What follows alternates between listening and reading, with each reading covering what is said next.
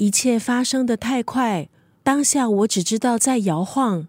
经历会让人以为发生时间很久，但其实倒塌只是一瞬间。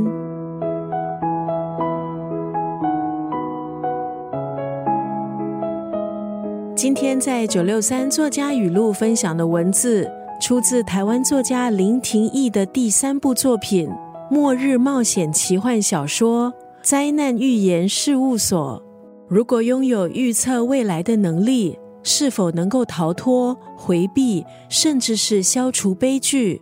灾难预言事务所巧妙的运用台湾朋友所熟悉的自然灾害。希望可以唤起更多人重视自身的安全，培养具韧性的心理素质。小说描绘通过社交媒体网络肆意蔓延的恐慌预言，人心惶惶还没有平复，大地开始摇晃，连沉睡的火山也彻底爆发。作者林廷义是台湾犯罪作家联会成员，曾在医学中心任职。他的作品往往带有悬疑、奇幻类的元素，结合了科幻和犯罪两大主题。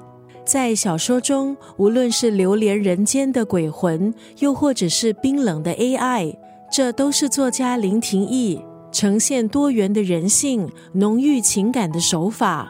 今天在九六三作家语录就要分享这部小说《灾难预言事务所》当中的这段文字。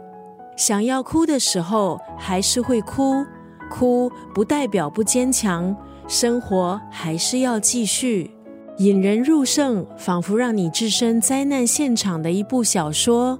在网上也看到留言，有人把这部小说评为是下一轮太平盛世的备忘录，因为灾难可以团结人心，让我们也让我们变得更坚韧。想要哭的时候，还是会哭。哭不代表不坚强，生活还是要继续。